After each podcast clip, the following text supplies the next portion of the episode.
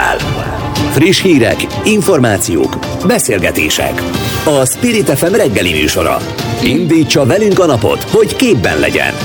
A mikrofonnál Lampi Ágnes. Jó reggelt kívánok, nagyon kellemes szép reggelt mindenkinek. Július utolsó hétfője van, 26-a, és egész pontosan 7 óra, 7 perc. Kezdjük tehát a hetet, és az aktuált is. Nagy Teodóra szerkesztő nevében is köszönti Önöket a műsorvezető Lampi Ágnes. Mindjárt Boldog is volt mikrobiológus professzorral beszélgetünk a negyedik hullámról, annak várható mértékéről, és persze a harmadik oltásról is. Aztán arról is szó lesz, hogy vajon miért írt levele Gyöngyösi Márton, jobbikos politikus, a CNN riporterének, és mit tehet, mit tehetne az ellenzék például a kémügyel kapcsolatban. Aztán elemezzük Orbán Viktor és Karácsony Gergely által bejelentett népszavazási kezdeményezések hátterét, esélyeit, kommunikációs üzeneteit is. A Momentum szerint egyébként a kormány népszavazási kezdeményezése nem felel meg még a formai követelményeknek sem. A témát egyébként Kiszeli Zoltán Zoltánnal is folytatjuk majd, és aztán arról is szó lesz, hogy Magyarországon még a jogsértő megfigyelés is törvényes lehet, legalábbis ezt állítja a TASZ. Erről beszélgetünk majd Visi beatrix egyébként ő a TASZ magánszféra projekt jogi szakértője, úgyhogy ezekkel a témákkal kezdünk az első órában. Én hajrá! Spirit FM 92.9 A nagyváros hangja. És ahogy az előbb említettem, Boldog Kói Zsolt, mikrobiológus professzor van itt velünk. Jó reggelt kívánok! Szép reggelt kívánok! Hát nagyon sok kérdésem van, kezdjük mindjárt a, a negyedik hullám kérdésével. Ugye sokan fölteszik a kérdést, hogy Izrael például nagyon gyorsan reagált ugye a koronavírus válságra, jelentős mennyiségű oltóanyagot biztosított magának, és ennek köszönhetően a leggyakrabban, vagy a leggyorsabban haladta az oltásokkal. Most viszont úgy tűnik, hogy ott is korlátozásokra lesz szükség ugye a delta variáns miatt, de más európai országokban is úgy tűnik, hogy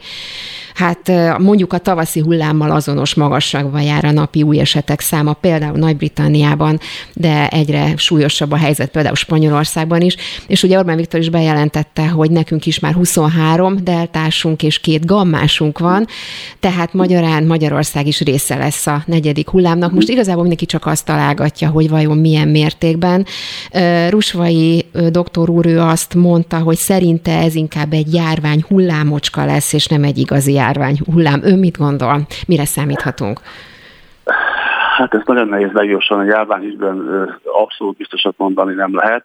Mindenesetre a trendeket nézve egyértelmű, hogy világszerte is egy emelkedő szinten van. Noha az utóbbi héten összvilágszerte kicsit visszaesett a járvány, de egy országokra levontjuk, akkor, akkor egy érdekes képet kapunk. Tehát ott, ahol, ahol nagyon magas volt eddig a nyáron, például az Egyesült Királyságban és Hollandiában, ott némi visszaesés tapasztalható. Ezt nem lehet tudni, hogy ez csak egy ingadozás, vagy esetleg egy trendnek a, a kezdete. Valószínű csak egy ingadozás. A többi országokban, Európában, Egyesült Államokban, Brazíliában növekszik a, a, a járvány az új esetek száma. Na de akkor mondjuk a trendek alapján ő mégis mit jósol, hogy hullámocska lesz, vagy, vagy újra visszatérünk tényleg a, a, a problémához, tehát hogy tényleg újra nagy hullámra számíthatunk. Hát ez egy kérdés most, hogyha tartós jó idő lesz például Európában, elképzelhető, hogy lesz egy kis hullám, aztán ősszel berobban újra, de hogyha megyünk így fölfelé, ugye akkor egy hullámnak vehetjük, és akkor ősszel magasabb lesz. Hát e, igazából, amit ehhez a jósláshoz föl lehet használni, ezt azt mondanám, hogy van egy érdekes, de nem meglepő összefüggés. És a fertőzések száma növekszik még Izraelben, és ugye ez a oltottság, átoltottság tekintetében, mint a országnak tekinthető. Tehát a fertőzések száma ugyan növekszik még az ilyen országokban is, de ahol nagyon magas az átoltottság, ott a halálozási arány alacsony. Tehát ez egy nagyon a halálozási arány és a magas komplikációk száma is alacsony, és ezen belül pedig az oltottak között nagyon alacsony a halálozás és a magas komplikáció. Tehát, hogyha nagyobb is lesz a hullám, egy érdekes megoszlás lesz a, a társadalomban, az oltatlanok lesznek igen nagy veszélynek kitéve, de ugye minden nem, nem egy igen nem kérdés, tehát az idősebb beteg emberek, ugye ha be vannak oltva, akkor is elképzelhető, hogy nagyobb veszélynek vannak kitéve, mint egy fiatal egészséges, aki esetleg oltatlan. Mondjuk ilyen uh, szempontból pont a, a harmadik oltás kérdése vetődik fel. Ugye Pusztai Erzsébet azt mondta, hogy, hogy szerintem már most többen lehetnek azok, akik elkapták a delta variáns, már mint ennél a bizonyos 23-nál, és azt mondta, hogy nagyon gyorsan gondoskodni kell arról, hogy például a Sinopharmal oltottaknak biztosítsák ugye a harmadik oltást, és azt mondta még, hogy általában szerint a többi embernek nem kell a harmadik oltást, és hogy ezt egyelőre Nyugat-Európában sem javasolják. Ugyanakkor azt hallottuk itt a hírekben is beszéltünk róla, hogy őszre például kész lehet a Pfizer delta variáns elleni védőoltása, tehát itt lát, le lehet látni talán némi ellentmondást. Ön mit, hogy vélekedik a harmadik oltásról?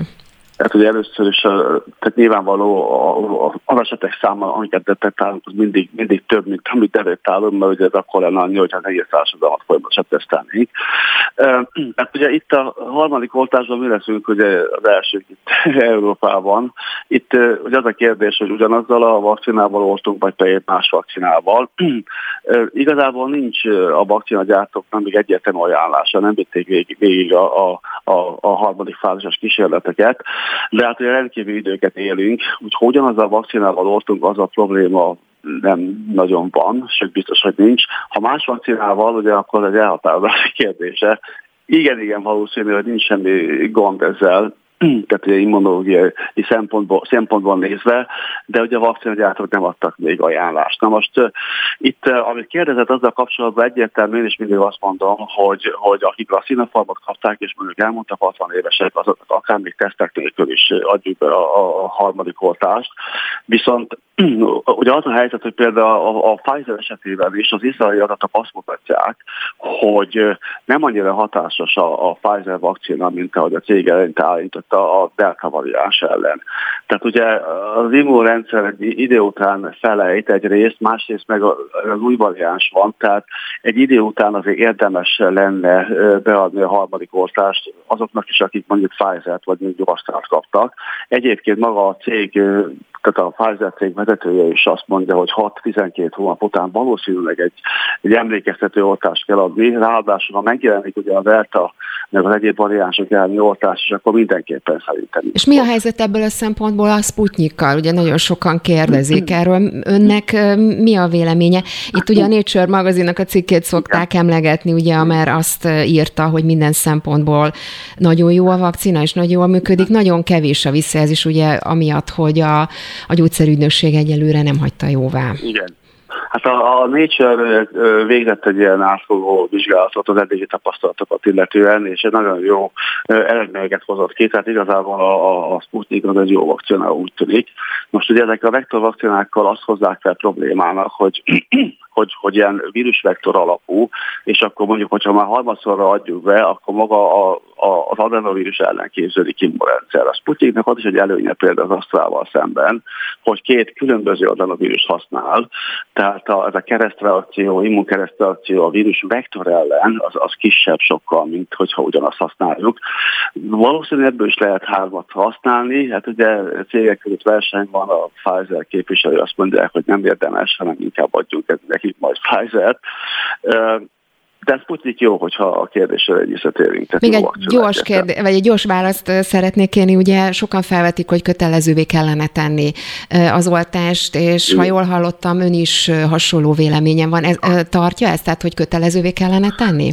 Tehát egyszerűen úgy tűnik, hogyha valami csoda nem következik be, a vírustól egyetlen módon lehet megszabadulni, vagy jelentősen visszaszorítani, akár regionálisan is, hogyha kötelezővé tesszük az oltást. Ezt akár több lépésben is lehet, ahogy a kormány elkezdte, először az egészségügyieknek, aztán olyan szakmáknak, akik sok emberrel dolgoznak, jelentkeznek, és el kell jutnunk a kötelező oltásig. 11 kórokozó ellen a gyermekeinket kötelezőképpen oltjuk be, a szüleik úgy látszik, hogy félnek attól, hogyha őket kell beoltani. Ezt meg kell lépnünk, különben nem fogunk tudni megszabadulni ettől elventől. Boldog Kői Zsoltnak köszönöm szépen, hogy mindezt elmondtál. Szép napot kívánok, viszontlátásra! Spirit FM 92.9 A nagyváros hangja Szijjártó Péter interjút adott a CNN-nek, ahol a gyermekvédelmi törvényről kérdezték. A műsorban a külgazdasági és külügyminiszter azt nyilatkozta, hogy a törvényt a legnagyobb ellenzéki párt, azaz a Jobbik szavazataival együtt fogadta el az országgyűlés. Gyöngyösi Márton ezzel kapcsolatban nyílt levelet írt a műsorvezetőnek, amelyben azt állítja, Szijjártó Péter állítása csúsztatás. A részletekkel kapcsolatban Gyöngyösi Mártont a Jobbik EP képviselőjét kérdezzük aki pedig már itt van velünk a vonalban. Jó reggelt kívánok! Jó reggelt kívánok, üdvözlöm a hallgatókat. Én is megnéztem egyébként ezt az interjút, nyilván ön is láttam minden percét, és ugye tulajdonképpen elmondták a műsorban, hogy két részből áll a törvény, Szijjártó Péter is ezt többször elmondta, és ugye mást ő nem állított, mint azt, hogy önök is megszavazták. És aztán ugye ő megírta ezt a levelet a kiegészítésekkel, ugye arra vonatkozóan, ami a jobbik álláspontja volt, hogyha esetleg kormányra kerülnek, akkor 2022 után vissza visszavonják ezt a törvényt, de ugye ebben az interjúban ez volt az egyetlen állítás, hogy önök megszavazták ezt a törvényt, már mint a jobbik.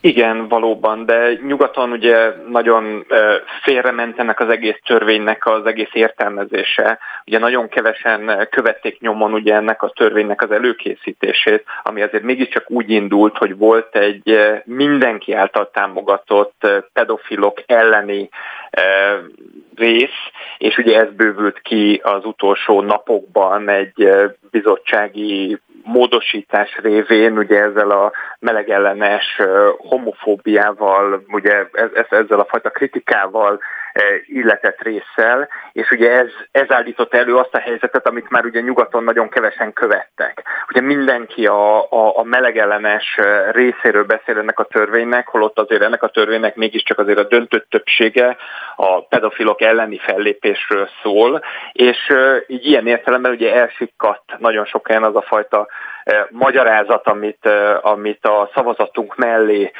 tettünk, az, hogy mi a homo, a, a, a pedofilok elleni fellépésen mondtunk igent, de kormányra kerülve, ha az összellenzék kormányt tud alakítani jövő évben, ki fogjuk venni az inkriminált részeket. Hogy kérdezzem ma a Pegazus botrányjal kapcsolatban, ugye ez most nagyon aktuális ma, elvileg össze kellene ülnie ugye a Nemzetbiztonsági Bizottságnak, hát nem tudni, hogy erre mekkora esély van.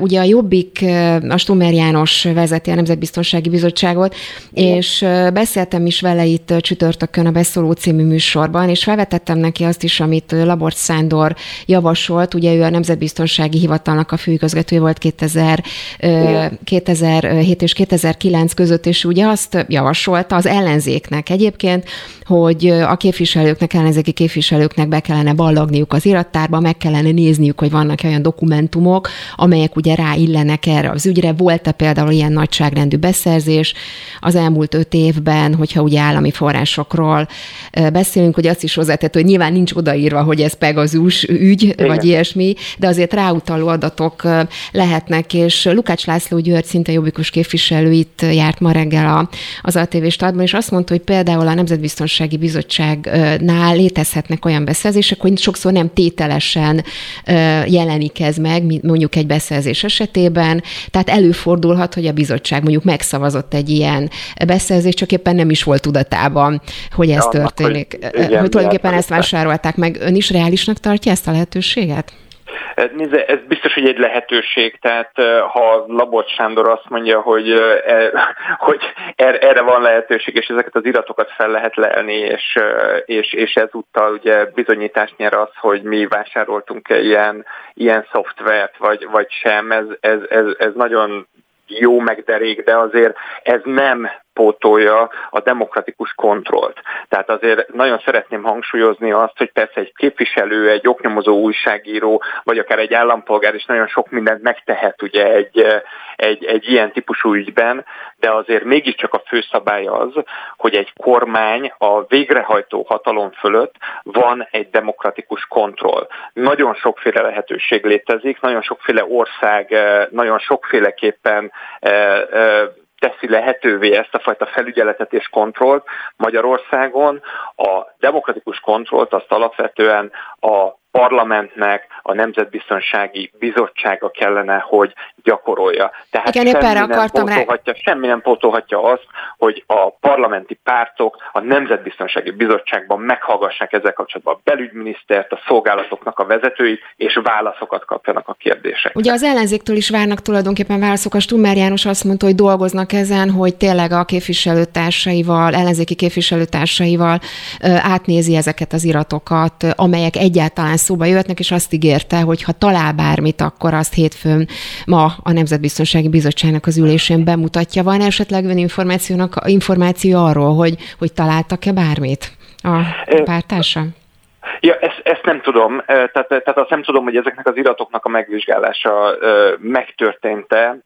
Azt viszont tudom, hogy ugye mi is, mint nagyon sokan mások is ugye átvizsgáltatjuk a készülékeinket, és ugye megnézzük azt, hogy a, a, e, ezt a kémprogramot, ezt ugye telepítették a telefonjainkra, e, vagy a készülékeinkre, meg a kommunikációnkat is ugye át, e, átvizsgáljuk ezzel kapcsolatban.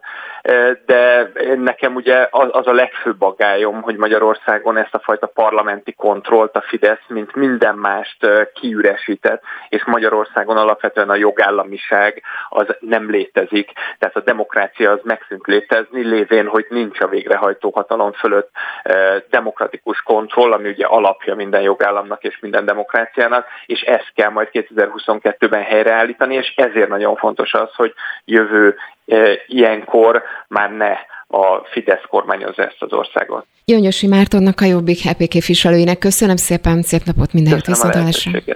Köszönöm minden jót. Spirit FM 92.9 A nagyváros hangja.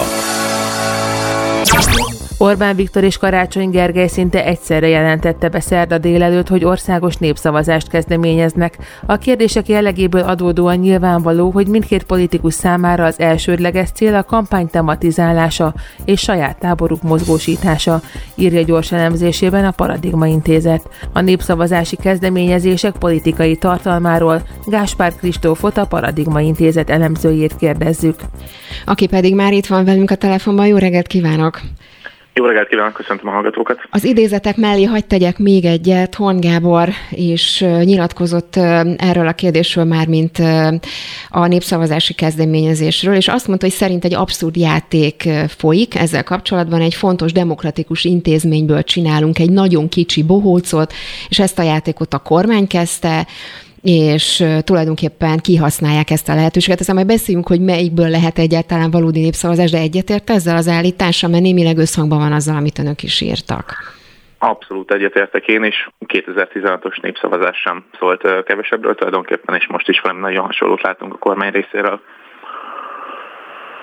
Úgyhogy én azt gondolom, hogy nagyjából ezt a, ezt a tematikát fogja most is követni a Fidesz, illetve már ezt a tematikát követte a bejelentéskor, és valószínűleg a kampány jellege, ez a népszavazási kampány jellege is nagyon hasonló lesz, mint a 2016-os brüsszeli migráns, úgynevezett migráns kvótás kampány volt. Tehát akkor ezek szerint ez egy kommunikációs kampánynak tekinthető, amely abból indulunk ki, amit ön mond, akkor ez egy sikeres kommunikációs kampány lesz a Fidesz részéről? Hát egyelőre az látszik, hogy sikeres. Most ugye annyi változás történt azért 2016 óta, hogy akkor azért a ciklusnak a közepén volt a politika, most pedig azért már nagyon lőtávon belül került a nagy országos választás is, nem csak az ellenzéki előválasztás van a küszöbünkön. Úgyhogy igazából ténylegesen egy tematizációs verseny fogja most kezdetét venni, a Fidesznek ez egy jó válasz arra, hogy az ellenzék az előválasztásával nagyon, nagyon aktívan próbálja befolyásolni, hogy hogyan alakul a közvélemény, és neki is, nekik is valamilyen saját kampánytémát be kellett vinniük rendszerbe, hiszen most látható, hogy azért már a Gyurcsány Ferencezést vagy Gyurcsányozást ezt már eléggé beízították az utóbbi pár hónapban, nem, nem vagyok benne abban, arról teljesen meggyőződve, hogy ez teljesen ki fog tartani mondjuk jövő áprilisig. Kellett egy újabb téma is, kellett egy újabb olyan eszköz, amivel azt mondhatják, hogy ők azok, akik megvédik az országot, részben az ellenzékiektől, részben pedig most éppen a brüsszeliektől. Uh-huh. Beszéljünk akkor a Karácsony Gergely féle népszavazási kérdésekről például, és arról, hogy az mennyiben tudja akkor tematizálni a közbeszédet. Például Atman Tamás ezzel kapcsolatban azt mondta, hogy a kormány népszavazása mellett, mármint ha ez egyáltalán megvalósul, akkor alig ha lesz idő egyébként egy referendumra, mert hogy mindennek ugye adminisztratív okai vannak, és hogy Karácsony Gergely kezdeményezése már úgymond belecsúszik az országgyűlési választásoknak a kampányába, akkor viszont nem lehet országos referendumot tartani. Szóval van itt, van itt ilyen szempontból is összecsúszás. Abszolút, és, és ez valószínűleg azért eléggé tudatos is volt a kormánypárt részéről, hiszen nem felejtsük el, hogy az jelentette mind a, mind a Orbán Viktor, mind pedig karácsony bejelentésének az alapját, hogy aznap ö, jött ki a kormánymódosítás, miszerint már újra lehet népszavazásokat kezdeményezni, itt a járvány alatt fel volt ö, függesztve ez a lehetőség némiképpen, vagy sokkal jobban meg volt nehezítve mindenki számára, és most pedig már lehet aláírásokat is gyűjteni. Ugye Karácsony Gergelynek kell is aláírás gyűjteni, a kormánynak ezzel szemben ugye nem kell, tehát elvileg ténylegesen ők ezt gyorsabban meg tudják valósítani.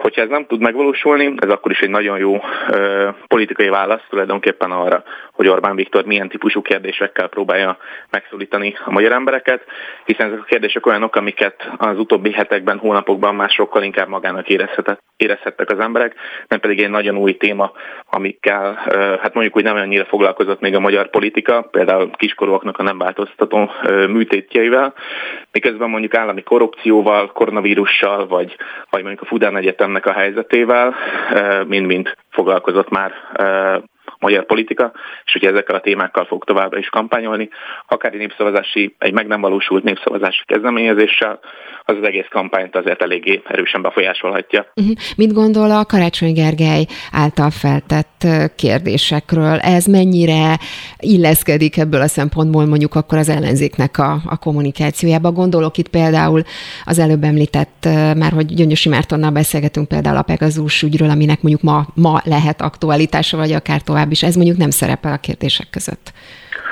Valóban nem, nem szerepel. Itt ez népszavazási kérdéseknél nagyon, nagyon nehéz megtalálni telegesen azt az egyensúlyt, hogy egyrésztről lehessen is népszavazási kezdeményezést tartani, hiszen azért eléggé szűk annak a keresztmetszete, hogy milyen kérdésekben lehet valóban népszavazási kezdeményezni.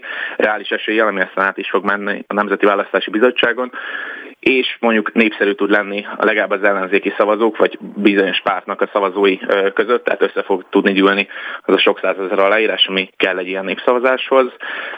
Nyilvánvalóan az, hogy, az, hogy olyan kérdésekkel foglalkoztak, amik már ismertek a magyar emberek számára az ellenzékiek, már voltak tüntetni, tematizálták ezt a témát, akár az állami koncesszió, autópálya koncesszió, akár pedig ténylegesen a, az időseknek a tesztelése, az, vagy akár az Európai Ügyészség, amiben korábban már ugye volt nem is annyira sikertelen, bár nyilván végül is nem megvalósuló népszavazási kezdeményezés. Ez, ez egészen biztos, hogy ismert téma, és az összes ellenzéki párt támogatói által elfogadott témáról van szó. Tehát nyilvánvalóan itt fontos az, hogy egy sok sok szétaprózódott ellenzéki tábort kell valahogy összefogni, és az a közös témák megragadása, nem pedig teljesen új témáknak a, a bedobása, új, uh, új típusú viszonyrendszereknek a kialakítása fog eredményre Ja, mert mondjuk vezetni. a Pegazus ugye az ilyen szempontból nem tartozik ezek közé, ön szerint? Ide tartozhat, csak erről még mindig nagyon keveset tudunk. Tehát, hogy a magyar médiában ugye nagyon erősen megjelent ez a téma, és nyilvánvalóan ma is lesz tüntetés, tehát hogy nyilván aktualitása az meg fog maradni valószínűleg akár a következő egy-két hónapban is, de még nem tudunk erről, és azt se tudjuk, hogy milyen népszavazási kezdeményezés lehetne erről tartani, ami nem az első körben bicsaklan áll, hiszen ha valóban nemzetbiztonsági kérdésekről van szó, ott biztosan nem fogják engedélyezni szavazási kérdést. Mhm, biztos beszélgetünk majd még erről. Gáspár Kristófnak köszönöm szépen. Minden jót kívánok viszontállásra. Köszönöm a lehetőséget viszontállásra. Aktuál. Friss hírek, információk, beszélgetések. A Spirit FM reggeli műsora. Indítsa velünk a napot, hogy képben legyen. A mikrofonnál Lampi Ágnes. A miniszterelnök olyan kérdéseket akar népszavazásra bocsátani, amelyek formailag nem felelnek meg a népszavazásról szóló törvénynek, állítja Szigeti Flóra, a Momentum jogállamisági igazságügyi szakpolitikusa. Azt, hogy pontosan milyen követelményeknek nem felelnek meg a kérdések, Szigeti Flóra részletezi. Aki pedig már itt van velünk. Jó reggelt kívánok! Jó reggelt kívánok! És néztem a bejegyzését ugye ezzel kapcsolatban, hogy a miniszterelnök olyan kérdéseket akar népszavazásra bocsájtani, amelyek ugye formailag nem felelnek meg a törvényeknek, és mielőtt a konkrét részletekbe belemennénk, hagy idézzem László Robert, ugye László Robert, ő a Politika Capital választási szakértője, aki azt mondta ezzel kapcsolatban, hogy igaz, több, hogy több kérdésnek nincs alanya, és nem is teljesen egyértelműen van megfogalmazva, vagy vannak megfogalmazva, ugye önöknek is erre vonatkozik a kritikája, és azt mondta még, hogy ha az MVB valamelyik döntést visszadobná, ezért legfeljebb majd korrigálják, de ez minden, ami a formai feltételekkel kapcsolatos, és hogyha minden flottul megy, akár novemberben is megtarthatják a népszavazást. Tehát, hogy ezek a formai problémák, formai gondok, ezek könnyedén kiküszöbölhetőek. Igen, hát a mai politikai realitása az, hogy nem lehet illúziónk a felől, hogy itt a telefonok csörögnek oda-vissza, tehát valószínűleg, hogyha itt azon múlik egy kérdés, hogy vagyis nagyon akarja a kormány, hogy valami népszavazás elinduljon ezek közül egyik kérdéssel kapcsolatban, akkor valószínűleg ezt korrigálni fogják, ez így van de teljesen szétválik az, hogy mi jogszerű és mi történik ma Magyarországon. Mhm. Mit gondol ön szerint is reális ez a forgatókönyv, amit az előbb említettem, hogyha minden flottul megy, akár már novemberben megtarthatják ezt a, ezt a bizonyos népszavazást. Ugye arról beszélgetünk az előbb is, hogy a kormánynak nem kell aláírásokat gyűjteni, és tényleg csak az a kérdés, hogy mondjuk a Nemzeti Választási Bizottság vagy aztán a kúria majd befogadja a kormánynak a kérdéseit. Így van, igen, hát emiatt reális, viszont azt gondolom, hogy nem lesz elég résztvevő ahhoz, hogy jogszerűen eredményes is legyen ez a népszavazás, és valóban emiatt bármilyen jogalkotási kötelezettség terhelje majd a parlamentet, ugye azon túl, hogy elég nehéz lenne megállapítani, pontosan milyen kötelezettségről volna itt szó. Uh-huh. Mit gondol az ellenzék által beterjesztett népszavazási kérdésekről? Ugye öt kérdésről van itt szó, és arról is beszélnek, arról is, arról is kíváncsiak, vagy arra is kíváncsiak a szakemberek, mert nyilván az emberek is, hogy ebből mennyire reális, hogy mondjuk tényleges népszavazás legyen. Tehát láthatjuk az utóbbi években, hogy mindent megtesz az MVB és a kormány, hogy ne kerüljenek az ellenzéki javaslatok így valódi népszavazásra, úgyhogy itt erre is nyilván számítani kell, illetve arra is, hogy elhúzódik a maga a folyamat, így a hitelesítés, majd a határidő kitűzése, és így szépen lassan lehetséges, hogy el tudják tolni annyira ezt a népszavazást, hogy végül erre akár a választás után kerülhessen sor. Uh-huh. Egyébként visszatérve a, a kormány által, illetve Orbán Viktor által bejelentett kérdésekre, ő egyébként, Orbán Viktor azt mondta, hogy még csak nem is kell mindennek eredményesnek lennie, mert hogy a törvény tulajdonképpen már létezik, és hogy igazából csak ezt akarják védeni. Tehát, hogy még az eredményesség sem feltétlenül szükséges. Erről mit gondol? Hát maga a népszavazás, mint jogi intézmény, az ugye az országgyűlés törvényalkotási jogköreit korlátozza közvetlen demokráciával, tehát bizonyos kérdésekben az állampolgárok visszaveszik a döntés jogát. Tehát ebben az értelemben persze az országgyűlés arról alkot jogszabályt, amiről akar. Hogyha ezeken felül egy érvényes népszavazásban valamiről más véleményt alkot így a alkotnak az állampolgárok, akkor az ró kötelezettséget az országgyűlésre. Mindeddig, amíg nincsen ilyen ezzel ellen, az országgyűlés döntésével ellenkező népszavazási eredmény, addig azt csinál az országgyűlés, amit akar. Uh-huh. Hát jogszerű kereteken belül elméletileg, de látjuk, hogy ez manapság ez sem működik. Igen, csak akkor ez a fából vaskarika, vagy egy ilyen ördögi kör tulajdonképpen, mert hogyha ha viszont nincs szükség az eredményességre, miközben a törvény pedig már megvan, akkor, akkor az egésznek olyan furcsán, nem tudom, hogy mennyi, mennyi relevanciája lehet ilyen szempontból.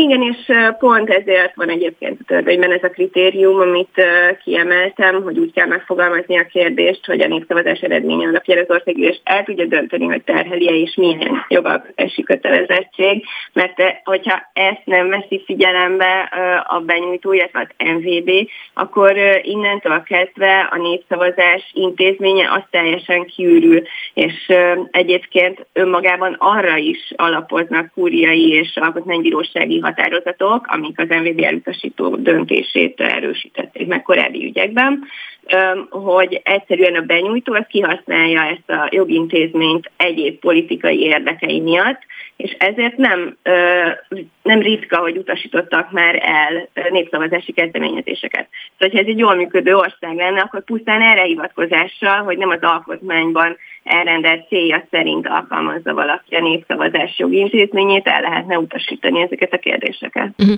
És mit gondol, hogy ebből a szempontból az ellenzék mennyire használja olyan értelemben politikai ö, célként, vagy politikai eszközként ezt az intézményt? Arra célzok, mert az előbb is beszélgettünk róla, és Juan Gábort idéztem az előbb is, aki azt mondta, hogy szerint egy abszurd játék folyik ezzel kapcsolatban, és hogy egy demokratikus intézményből csinálunk egy kis bohócot, amelyet ugyan a, a kormány kezdett, de, de az ellenzék is folytatta. Egyetért ezzel?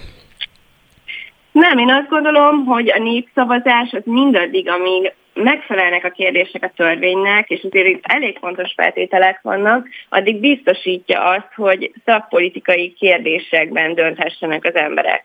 És az sosem lehet alkotmányellenes, hogy az állampolgárokra bízunk bizonyos kérdéseknek az eldöntését. Tehát eleve egy képviseleti demokráciában élünk, ahol a legtöbb döntést ezt az országgyűlés hozza meg, ez egy teljesen demokratikus történés, hogy néha megkérdezzük egyes kérdésekben az állampolgárokat. Persze ez politika, szakpolitika, de az egy másik kérdés, hogy valaki érdemi értelem nélkül szakpolitikai tartalom nélkül, gyakorlatilag értelmezhető tartalom nélkül magát az intézményt használja a saját kampány céljaira. Mindenképpen beszélünk meg erről Szégeti Flórának. Köszönöm szépen, szép napot kívánok, viszontlátásra minden jót. Spirit FM 92.9 A nagyváros hangja. Az Európai Bizottság kötelezettségszegési eljárást indított Magyarországgal szemben a júniusban elfogadott pedofil ellenes törvény meleg ellenesnek tartott részei miatt. Orbán Viktor ezt követően bejelentette, öt kérdésben fognak népszavazást tartani. A századvég friss közvéleménykutatásában feltérképezte a kérdésekkel kapcsolatos lakossági attitűdöket. A részletekről Kiszeli Zoltán a századvég alapítvány politikai elemzések központjának igazgatója számol be aki pedig már itt van velünk a telefonban. Jó reggelt kívánok! Jó reggelt kívánok! Mielőtt a konkrét eredményekről beszélni, bár elég egyértelműek egyébként az eredmények, az, az előbb beszélgettem Kristóffal, a Pradigma Intézetnek a vezetőjével, aki azt mondta, hogy tulajdonképpen itt csak politikai célokra, politikai üzenetekre szeretnék kihasználni a népszavazást, mármint a kormány oldalról, illetve az ellenzéki oldalról egy, egyaránt egyetért ezzel az értékeléssel?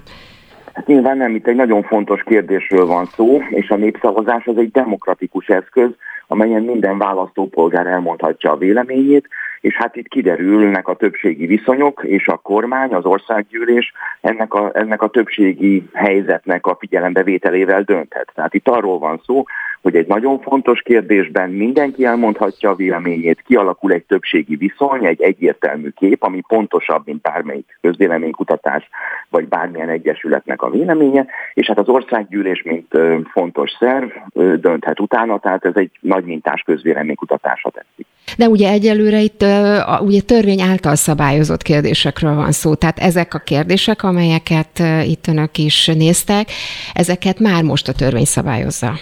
Hát egyes kérdéseket szabályoz aki a törvény, most júniusban volt ugye egy törvénymódosítás, más kérdéseket nem, de itt szerintem ez sokkal többről is szó van. Tehát itt ugye ön is azzal kezdte, hogy van egy vita a, a, a Brüsszel és a magyar kormány között, ugye ez egy kötelezettségszegési eljárásba torkolhat, és itt igazából sokkal többről van szó. Tehát egyrészt nyilván az alapkérdés a gyermekek védelme, hogy a gyermekek nevelését, a kiskorúak nevelését a családok vagy más szervezetek határozzák-e meg. Ugye ebben kér a kormány világos felhatalmazást a szavazóktól, hogy a családok dönthessenek a kiskorúak neveléséről. Erről szól egyébként az Európai Unió alapjogi kartája is, a, a 14-es cikkely, amelyben pont a szülőknek biztosítják azt a jogát, hogy a kiskorú gyermekeik nevelését meghatározzák. A bizottság ugye a, a 21-es cikkelyt szokta felhívni, amely kisebbségi jogokhoz, jogokról szól, és hát a bíróságnak kell majd feltehetően, az Unió bíróságának a folyamat egy későbbi részében döntenie, hogy a két jogszabály közül, két joghely közül melyik a fontosabb, melyiknek nagyobb a jelentősége, de miután várhatóan az Unióbíróság, mint eddig is a brüsszeli álláspontot fogja támogatni, mint a migrációs kvótánál is, vagy más kérdésekben az argentini szavazás szabályainak úgymond kreatív értelmezésénél, ezért a kormány a népszavazással egy nagyon komoly politikai felhatalmazást szeretne kérni, azért, hogy a Brüsszellel folytatott ebben a jogcsatában, jogvitában, csatározásban erős érvel rendelkezzen, mint a migráció kérdésében is, ahol hiába döntött az Unió bírósága úgy, hogy egy önkéntesnek induló kvótából a többségi szavazás után kötelező kvótát csináltak, hiába hagyta utólag ezt a döntést jóvá az Unió bírósága, a magyarországi népszavazásnak az eredménye az egy olyan felhatalmazást adott a magyar kormánynak, amelyen mégis szembe tudott szállni a brüsszeli akarattal. Most ennek a megismétléséről van szó, egy szintén fontos kérdésnél, a gyermekek nevelésénél. Egyébként, ha már a népszavazásról beszélünk, ugye maga Orbán Viktor mondta azt, hogy tulajdonképpen nem kell annak eredményesnek lennie, mert hogy ugye már a törvény megvan, és épp hogy ezt akarják védeni. Tehát, hogy igazából ilyen értelemben ez egy picit ellentmond annak, amit ön, is, amit a, ön az előbb említett. Nem, hát mint mondtam, a Brüsszel megtámadta ezeket a szabályokat. Tehát a vita arról szól, hogy a gyermekek nevelését, mint hogy a migráció kérdését is a tagállamok szabályozzák-e, vagy Brüsszel. Ugye Brüsszel pont azért indítja ezt a kötelezettségszegési eljárást, be is jelentették, hogy el fogják indítani, hogy a brüsszeli szabályok legyenek érvényesek a gyermekek nevelésére, a brüsszeli értelmezés. És hát igazából pont itt az a lényeg, hogy a népszavazás nem is lesz, nem, ugye az előző a migrációról szóló népszavazás sem nem volt érvényes, 43 vett részt rajta, azonban messze a Fidesz szavazói túlnyúló konszenzus mutatkozott. Nagyjából 3,5 millió magyar szavazott a a, a kötelező betelepítési kvóta ellen, és most azt látjuk, hogy ezt a törvényt egyébként a parlamentben a Jobbik is a legnagyobb ellenzéki párt megszavazta, tehát a parlamentben nem csak a két kormánypárt, hanem a legnagyobb ellenzéki párt is megszavazta. Ez azt feltételezi, hogy a legnagyobb ellen, minimum a legnagyobb ellenzéki párt szavazói körében is ennek a kérdésnek támogatottsága van, és hát gondolatunk arra is, hogy még a DK szavazói is morogtak, amikor kérték őket, hogy menjenek ki a Pride-ra, tehát feltehetően nem csak a jobboldali pártok körében van ennek a, a kérdésnek támogatottsága, hanem akár még a baloldali szavazók részének körében is. Tehát Egyébként, bocsánat, csak ha már ezt az előbb említette, épp, éppen néhány perccel ezelőtt beszélgettem Gyöngyösi Mártonnal, ugye a Jobbik európai parlamenti képviselőjéről van szó, és azt mondta, hogy ő is például levelet írt egyébként a CNN riporterének is, mert arra hivatkozott, hogy Szijjártó Péternek az állítása csúsztatás volt azzal kapcsolatban, ugye a Jobbik megszavazta ezt, mert hogy már a törvény megszavazása előtt is azt követően is a kétségeit hangoztatta, és ugye azt is megígérték egyébként a Jobbik, hogyha 2022-ben kormányra kerülnek, akkor ezt a törvényt meg fogják semmisíteni. Tehát, hogy ezt is azért tegyük hozzá. Az érthető, hogy egy köpönyegváltó, köpönyegforgató pártnak a köpönyegforgató politikusa magyarázkodik, azonban a tények ettől még tények maradnak. A Jobbik megszavazta a törvényt, vagy nem szavazta meg? Megszavazta. Miért szavazta meg? Mert feltehetően a szavazóinak a nagy része szintén ezen az állásponton van, amit a törvény kifejez. Tehát Azt az, mondta, bocsánat, csak a hivatalos indoklásuk az volt, az volt az indoklásuk, hogy a Jobbik úgy döntött, hogy a gyermekek elleni pedofil bűncselekményekkel szembeni fellépés nem írhatják felül eh, Orbán Viktor és a Fidesz-KDNP hatalmi manipulációi, mármint ami a, a másik, a törvény másik részét illeti. Tehát ez volt a hivatalos indoklásuk. Mint mondtam, az, hogy ők ezt hogyan kommunikálják, az teljesen mindegy. Itt az, pont, az a szám számít, hogy a döntést meghozták, és hát ha megnézzük egyébként a brüsszeli tervek, pontosan erre irányulnak, amit ez a jobbikos politikus is kiemelt. Ugye itt arról van szó, hogy a gyermekek nevelését kihatározza meg. És a törvény, illetve a népszavazás, ugye a századvég is azt mérte, hogy 79 és 93 százalék közötti támogatást mértünk az öt népszavazási, népszavazásra javasolt kérdésnél. Tehát pont a gyermekek nevelésénél támadna Brüsszel, tehát nem a felnőttek jogairól van itt szó, hanem a kiskorúak neveléséről van szó. És hát ön is most azt olvasta föl, ezzel engem támasztott talán, hogy a jobbikos politikus is a gyermekek nevelésének a védelmét tartja fontosnak, a népszavazás is ezt tartja fontosnak, nincsen szó manipulációról, az ellenzék próbálja ezt a rossz helyzetet valahogy megoldani, hiszen ahogy a migrációs népszavazásnál is a brüsszeli álláspontot, a globalista álláspontot támogatták, most is a globalista álláspontot támogatják, most is a brüsszeli álláspontot támogatják. Az, hogy ez ennek a képviselőnek zsenant, az, egy, az az ő személyes problémája, egyéni szociális problémája. Azt látjuk, a magyar emberek többsége a kiskorúak nevelését a családok feladatának tartja, azt a családok hatáskörébe utalná, és ezeket a, a globalista illetve LMBTQ aktivistákat nem szeretnék beengedni a gyermekek a kiskorúak nevelésébe, nem szeretnék beengedni az iskolából ezeket a szervezeteket, ezt a fajta propagandát, amit látunk, hogy sajnos nyugaton, Amerikában van, és pontosan egyébként nagyon jól említette, hogy ezek a pártok kormányra kerülnek. Nézzük meg, mi történt Amerikában, amikor a baloldal került kormányra, a jobbik is ugye ennek a baloldali összefogásnak a része, amint Amerikában a baloldal került kormányra, Biden elnök megszüntette a Trump elnöknek azt a tilalmát, ami a kiskorúak nem váltó műtétjeire vonatkozott. Tehát minden, minden, minden időből kifutottunk, csak egy kérdés még engedje meg, és egy tényleg nagyon gyors választ várok, mert például azért vannak más kutatások is, nem csak az önöké. Ugye az Ipsos is készített ezzel kapcsolatban egy kutatást, és úgy ott, ami a házasság kérdését illeti, csak tényleg egy konkrét kérdés, világszerte nőtt az elfogadottság, Magyarországon is nagy szemléletbeli változás állt be a társadalomban, 59% ért egyet nagyon, vagy némileg azzal, hogy például azonos nemű párok örökbe fogadhassanak gyermekeket. Itt most csak a klasszikus családkoncepcióra gondolok, és arra, amiről az előbb beszéltünk, de tényleg csak egy rövid válaszra maradt időnk. Ez az ez ellenzéki propagandának a része, a népszavazás a kiskorúak védelméről szól, az ön által idézett kérdés meg a nagykorúakról szól. A nagykorúak azt csinálnak, amit akarnak, a népszavazás a kiskorúak védelméről szól. Kiszeli Zoltának köszönöm szépen még egyszer, minden jót kívánok, viszontlátásra. Köszönöm Spirit FM 92.9 A nagyváros hangja. Magyarországon épp az a legnagyobb baj a nemzetbiztonsági célú megfigyeléssel, hogy nem vonatkoznak rá pontos szabályok. Nem véletlenül mondta azt néhány éve a belügyminiszter az Országgyűlés Nemzetbiztonsági Bizottságának ülésén, hogy Magyarországon egyetlen ember sincs, akit törvényes körülmények között ne lehetne megfigyelni, lehallgatni, írta Szabó Máté Dániel, a TASZ szakmai igazgatója a Pegazus ügy kapcsán a 444-en. Arról, hogy miért minősül törvényellenesnek a jogszerűtlen megfigyelés itthon, Visi Beat Beatrixot, a TASZ jogi szakértőjét kérdezzük. Aki pedig már itt van velünk a telefonban. Jó reggelt kívánok! Jó reggelt kívánok! Akkor próbáljuk már tisztázni ezeket közérthető nyelven. Tehát ugye azt hangzott el az előbb, hogy a magyar jogrendszer sajátossága az, hogy a jogsértő titkos megfigyelés is történhet teljesen törvényesen, és ugye szakemberek mondják azt, hogy elég puha a magyar szabályozás ahhoz, hogy sok minden, sok minden megoldható legyen, eh, mármint ami a megfigyeléseket illeti. Egyetért ezzel?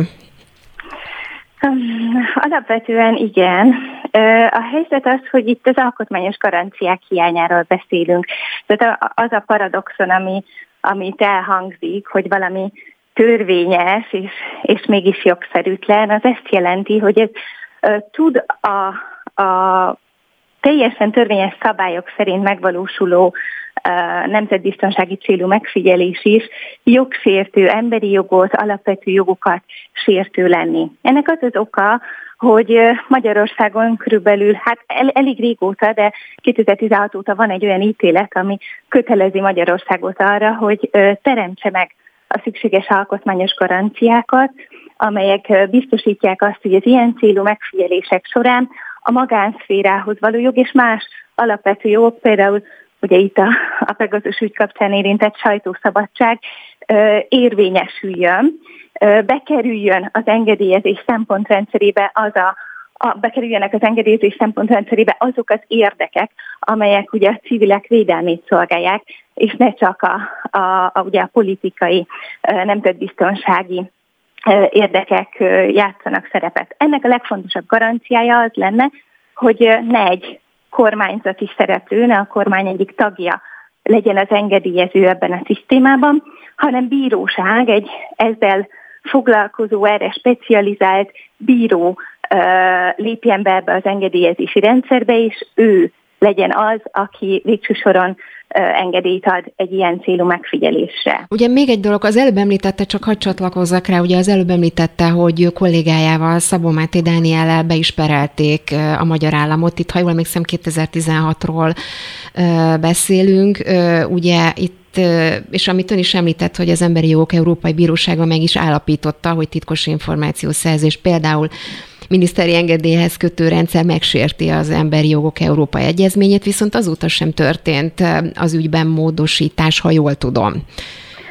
Teljesen jól tudja. A helyzet az, hogy ilyenkor nincs szó arról, hogy ezt ne követni figyelemmel az Európa Tanács, amelynek ugye szerve a, a Strasburgi Bíróság, tehát folyamatosan figyelemmel kíséri, hogy mit csinál a kormány ezzel összefüggésben, és ezért mi nekünk is van rá rálátásunk, nekünk, mint kérelmezőknek is, meg egyébként a civil szervezeteket általában is megkérdezik.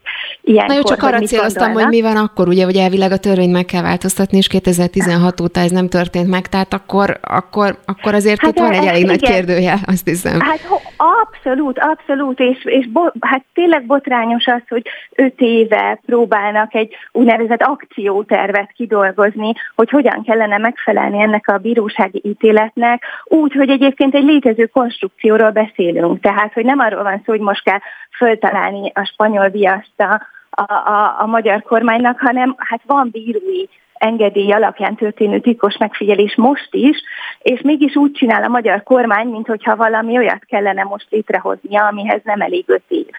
Tehát valóban az van, hogy, hogy itt abszolút mulasztásban van a, a kormányzat. Mit tehet valaki mondjuk egy állampolgár abban az esetben, ha úgy érzi, vagy a megérzése van, hogy őt esetleg lehallgatják, vagy bármilyen módon megfigyelik? Ugye itt nem csak most a politikusok is mondják azt, hogy majd megvizsgáltatják például a telefonjaikat, de mit tehet mondjuk egy állampolgár, akinek mondjuk egy ilyen gyanúja van, hova fordulhat, kihez fordulhat, mit tehet? Rettenetesen nehéz helyzetben van. Tehát az a helyzet, hogy pont ezért nagyon fontos az engedélyezés, mert aki felkerül a nemzetbiztonsági célú tiszkos megfigyelésnek a térképére, az, az elképesztő szorult helyzetben van a későbbi jogérvényesítés terén.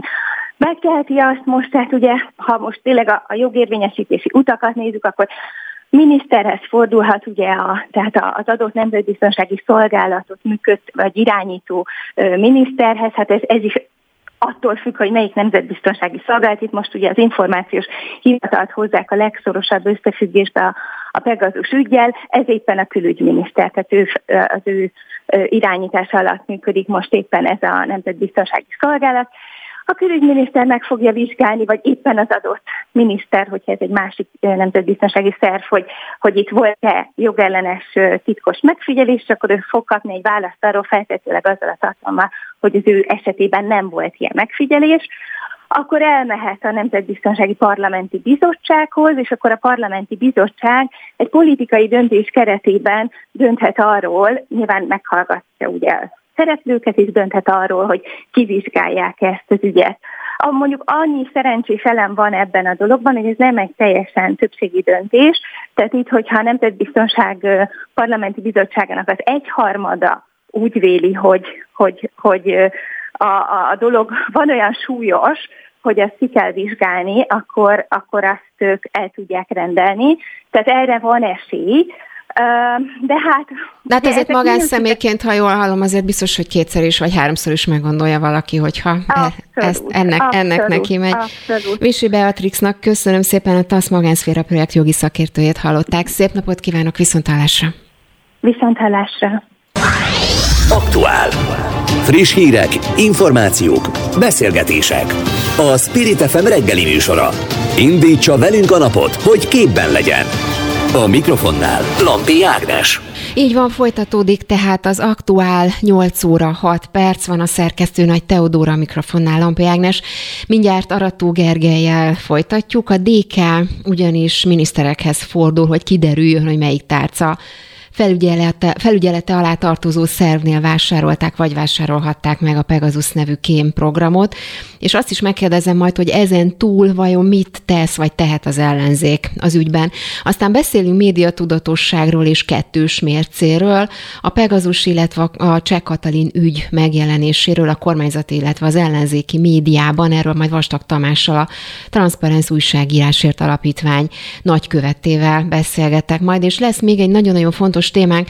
Heiszler András lesz itt, a Mazsihisz elnöke. A Medián friss kutatása szerint ugyanis a felnőtt lakosság 36%-a tekinthető valamilyen mértékben antiszemitának, úgyhogy ezekkel a témákkal folytatjuk. Spirit FM 92.9 a nagyváros hangja. És ahogy említettem, Arató Gergely, a DK frakcióvezető helyettese van itt velünk. Jó reggelt kívánok! Jó reggelt kívánok! És hát akkor kezdjük a Pegazus ügyel, mert hogy önök ugye miniszterekhez fordulnak, hogy kiderüljön, ahogy az előbb említettem, hogy egyáltalán melyiknek a felügyelete alá tartozó szervnél vásárolták, vagy vásárolhatták meg a, ezt a bizonyos kém programot, írásbeli kérdéssel fordulnak öt miniszterhez, Pintér Sándorhoz, Varga Mihályhoz, Szijjártó Péterhez, Gulyás Gergelyhez, Benkő Tiborhoz, és hát ugye Polt Péter legfőbb ügyészhez is. Végignéztem, biztos ön is látta már a reakciókat, dolgokat. Ugye Pintér Sándor is reagált, azt mondta, hogy ha lesz Nemzetbiztonsági Bizottságnak zárt ülése, akkor ő hajlandó válaszolni a kérdésekre. Szijjártó Péter az egész Pegazus ügye tulajdonképpen hisztériakeltésnek minősítette, és hát tulajdonképpen Gulyás Gergely is hasonlóan nyilatkozott, szóval ugye egyelőre itt tartunk. Mire számítanak? Azért fontosak éppen ezek a kérdések, amelyeket Vadai Ágnes képviselőtársam adott be és tett föl, mert hogy össze-vissza beszélnek a kormány tagjai. Ugye az önmagában is nagyon jellemző, mondhatnám azt, hogy gyanús, hogy az egyik miniszter azt mondja, hogy na hát az ő általa felügyelt titkosszolgálatnál biztosan nem, a másik azt mondja, hogy majd a Nemzetbiztonsági Bizottság ülésén elmondja, hát kíváncsi vagyok, hogy a fideszesek elmennek-e majd a Nemzetbiztonsági ülés, vagy bizottság ülésére, a harmadik az nem mond semmit. Az írásbeli kérdésre a minisztereknek kötelessége válaszolni. Ugye itt azokat a minisztereket kérdezzük meg, akik felügyelnek ilyen titkos szolgálatot.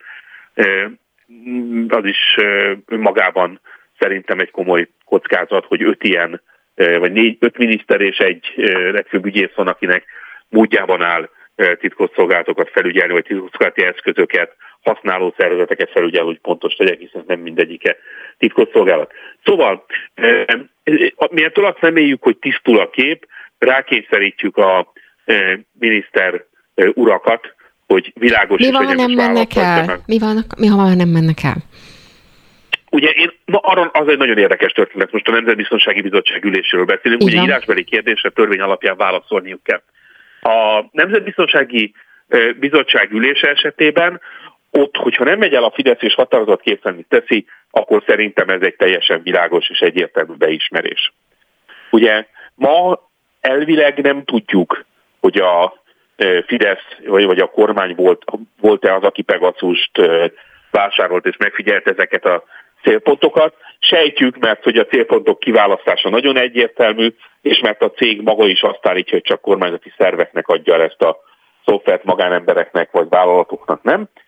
Tehát ha ma a fideszesek képviselők nem mennek el a Nemzetbiztonsági Bizottság ülésére egy olyan ügybe, ami az elmúlt 30 év legnagyobb nemzetbiztonsági botránya, azzal teljesen egyértelművé teszik azt, hogy semmilyen módon nem érdekeltek abba, hogy kiderüljön az igazság. Beszéljünk akkor arról, hogy mit tehet ezen túlmenően az ellenzék, mármint azon, azon túl, hogy ugye összehívta az ellenzék, illetve Stummer János ugye a Nemzetbiztonsági Bizottságot. Nyilatkozott az ügyel kapcsolatban Labort Sándor, az előbb már itt adásban említette, mi ugye a Nemzetbiztonsági Hivatalnak volt a főigazgatója 2007 és 2009 között, és ő például azt mondta, hogy a költségeket tekintve itt ugye milliárdokról beszélünk, minden minden ilyen beszerzés úgy működik, hogy megkérik a közbeszerzés aluli felmentést, ezt a Parlament Nemzetbiztonsági Bizottsága megadja, és azt mondja, hogy az ellenzéki képviselőknek be kellene ballagniuk az ilattárba, meg kellene nézniük, hogy vannak-e ilyen jellegű dokumentumok, amelyek ráillenek erre az ügyre.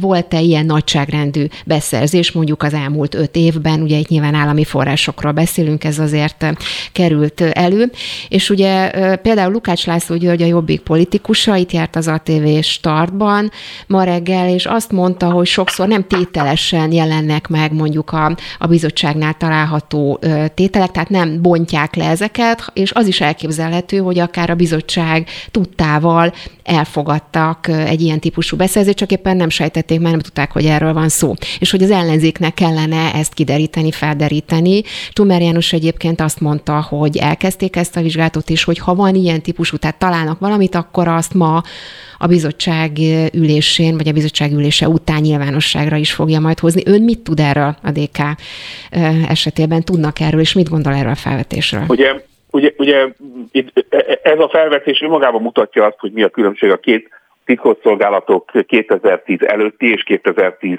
utáni átláthatósága között. 2010 előtt, amikor Laborc úr hivatalban volt, akkor valóban így volt, hogy egyébként a törvény szellemének megfelelően a Nemzetbiztonsági Bizottság minden egyes felmentés tételesen adott meg, és valóban visszakövethetőek voltak azok, hogy, hogy egyébként nekem a Nemzetbiztonsági Bizottság tagjai számára, hogy milyen célokra veszik igénybe a forrásokat, de most az a helyzet, amit Jobbikos képviselőtársam mond, hogy ilyen generális nagy tételeket hoznak be, amiből nincs ember, aki vissza tudja következtetni, vagy legalábbis akkor ott abban a pillanatban meg tudja állapítani, hogy miről van van szó. Ez egy általános gyakorlat nem csak itt, hanem a Honvédelmi és Rendészeti Bizottságban is. Akkor tulajdonképpen nincs eszköz az önök kezében, hogy ezt valamilyen formában dokumentumokban visszavetítsék?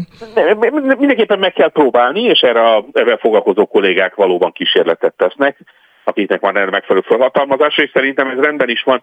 De legyen világos, ez az ügy, ez ki fog derülni. Tehát nem kell azon, hogy ez sose fog, sose fog kiderülni, hogy ezt sose fogjuk megtudni, ugye ez egy gyakori újságírói fordulat, ezt meg fogjuk tudni. De honnan fogjuk Mert megtudni akkor? Onnan fogjuk megtudni, hogy 2022-ben kormányváltás van, és ki fogjuk nyomozni a Fidesz többi disznóságával együtt. Hozzáteszem, én azért azt is sejtem, hogy vannak olyan hivatásos tisztek a szolgálatoknál, akik emlékeznek még arra, hogy mire tettek esküt tudni az ország megvédésére és nem párt megfigyelésre. De hát erre nyilván nem lehet biztos ígéretet tenni. Még egy dolgot el szeretnék mondani, az ellenzék még egy dolgot tehet meg az, azt, hogy napirenden tartja ezt a kérdést, hogy világosá teszi, hogy nem hagyjuk azt, hogy mindenféle trükkel eltereljék a figyelmét az országnak erről a E égbe kiáltó disznóságról, ezért is szerveznek ma az ellenzéki pártok közösen egy tüntetést a terrorházához és utána a Fidesz székházhoz. Világosan szeretnénk kifejezni azt, hogy figyelünk, nem felejtjük el ezt az ügyet, és most vagy később, de ennek a felelőseit meg fogjuk találni. Arató Gergelynek köszönöm szépen, hogy mindezt elmondta. Szép napot kívánok, viszontlátásra. Viszontlátásra. Spirit FM 92.9 A nagyváros hangja. A Transzparens Újságírásért Alapítvány többek között médiatudatossági szempontból vizsgálja a Pegazus ügyet, és Cseh Katalin volt cégének uniós támogatások elnyeréséről szóló híreket. A részletekről Vastag Tamás énekest médiatudatossági nagykövetet kérdezzük. Aki itt van velünk a telefonban, jó reggelt kívánok! Szép reggelt kívánok, köszöntöm a kedves hallgatókat. Na nézzük akkor ezt a média tudatosságot. Hát nagyon sokat beszéltünk a Pegazusról. Ugye, ugye önök készítettek egy, vagy a, ugye a Transzparens Újságírásért Alapítvány készítette egy kimutatást arra, hogy hogyan, milyen formában jelentek meg az ellenzéki sajtó orgánumaiban a, a cikkek a Pegazus üzel kapcsolatban, de azt, azt egyelőre én nem láttam, hogy a kormánypárti oldalon, a kormánypárti oldal orgánumaiban hogyan jelent meg, sőt, ugye nagyon sokáig sokáig nem is nagyon volt szó erről a híradásokban, már mint magáról az ügyről. Szóval akkor ez is hozzátartozna, azt gondolom, a transzparenc újságírásért. Hogyha ezt próbálják kideríteni, akkor, akkor ez is hozzátartozik, talán ez az oldal.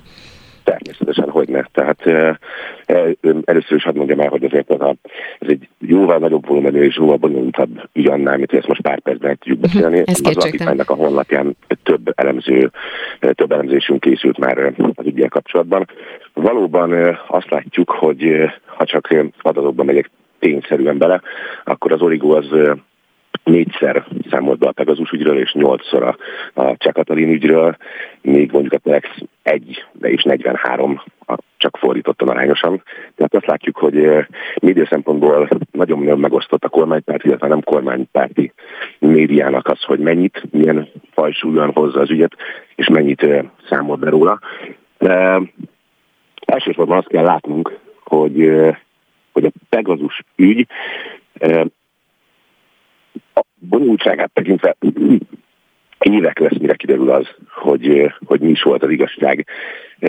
Mégis már, már most látszik az, hogy leginkább véleményezés történik mindkét oldalról, mint sem tényfeltárás. Már mire gondol, hogy véleményezés történik? Azt, hogy még nem bizonyított tényeket is úgy hoznak a különböző orgánumok, mint hogyha tényként megjelentek már volna. Uh-huh. Mármint itt az ellenzéki sajtóról beszél, vagy úgy általában a, a sajtóról, és mi következik ebből? Vagy mire gondol konkrétan? Arra gondol konkrétan, hogy, hogy a, az, mi úgy fogalmazunk, hogy a nem kormánypárti média elsősorban a, azt kell látnunk, hogy egy olyan listáról beszélünk, a direkt 36 tényfeltáró nyomozó listáról, mihez ez egy nem átlátható lista, nem nyilvános, nem látjuk azt, hogy miért és milyen módon nevezik meg a benne a listán szereplő személyeket.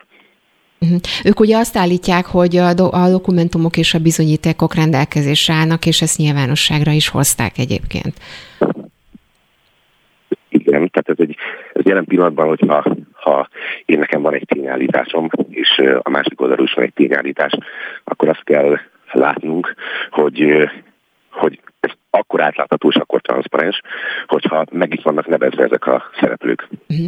Akkor térjünk át ebben a vonatkozásban a Cseh Katalin ügyre, mert ugye ezt is nézték, és ott ezek szerint pont a fordítottját tapasztalták már, hogy ott ugye ellenzéki politikusról van szó, és ott is ugye Cseh Katalin mindent cáfolt azzal kapcsolatban, ami már tényként jelent meg. Egyébként szintén a, mármint a kormánypárti sajtó részéről ugye cáfolta, és azt mondta, hogy semmi nem igaz abból, amit, amit ők írtak.